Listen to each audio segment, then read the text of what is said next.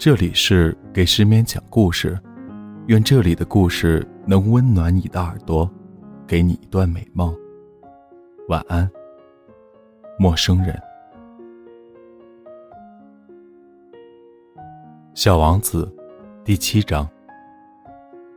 第五天还是羊的事，把小王子的生活秘密向我揭开了，好像默默的思索了很长时间以后，得出了什么结果一样。他突然没头脑的问我：“羊要是吃小灌木，它也要吃花了？它碰到什么吃什么？那连有刺的花也吃吗？有刺的它也吃。那么刺有什么用呢？”我不知道该怎么回答。那会儿我正忙着要从发动机上卸下一颗拧得太紧的螺丝，我发现机械故障似乎很严重。饮水也快完了，担心可能发生最坏的情况，心里很着急。那么刺有什么用呢？小王子一旦提出了问题，从来不会放过。这个该死的螺丝使我很懊恼。我于是就随便回答了他一句：“刺吗？什么用都没有，这纯粹是花的恶劣表现。”哦。可是他沉默了一会儿之后，怀着不满的心情冲我说：“我不信，花是弱小的、淳朴的，他们总是设法保护自己，以为有了刺就可以显出自己的厉害。”我默不作声。我当时想的，如果这个螺丝再和我作对，我就一锤子敲掉它。小王子又来打搅我的思绪了。你却认为花？算了吧，算了吧，我什么也不认为，我是随便回答你的，我可是有正经事要做的。他惊讶地看着我，正经事。他瞅着我手拿着锤子，手指沾满了油污，浮在一个他看起来丑不可言的肌腱上。你说话和那些大人们一样，这话使我有点难堪。可是他又尖刻无情的说道：“你什么都分不清，你把什么都混在一起。”他着实非常恼火，摇着脑袋，金黄色的头发随风颤动着。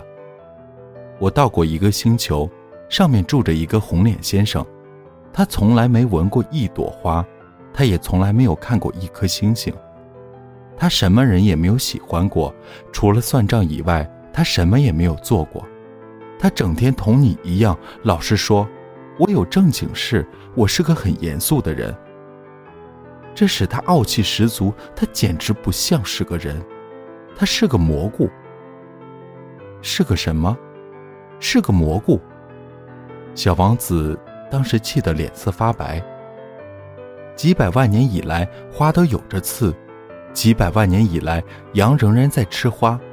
要搞清楚为什么花费那么大的劲儿给自己制造没有用的刺，这难道不是正经事？难道羊和花之间的战争不重要？这难道不比那个大胖红脸先生的账目更重要？如果我认识一朵人世间唯一的花，只有在我的星球上有它，别的地方都不存在，而一只小羊糊里糊涂就这样把它一下子毁掉了。这难道不重要？他的脸气得发红，然后又接着说道：“如果有人爱上了这亿万颗星星中独一无二的一株花，当他看着这些星星的时候，这就足以使他感到幸福。他可以自言自语地说：‘我的那朵花就在其中的一颗星星上。’但是如果羊吃掉了这朵花，对他来说，好像所有的星星一下子全都熄灭了一样，这难道也不重要吗？他无法再说下去了，突然泣不成声。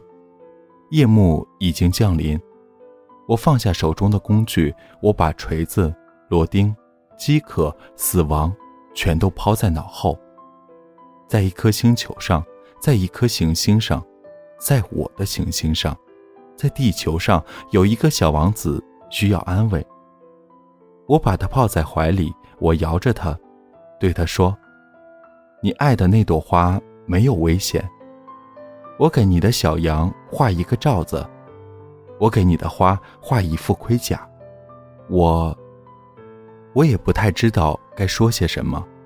我觉得自己太笨拙，我不知道怎样才能到达他的境界，怎样才能进入他的境界。唉，泪水的世界是多么的神秘呀！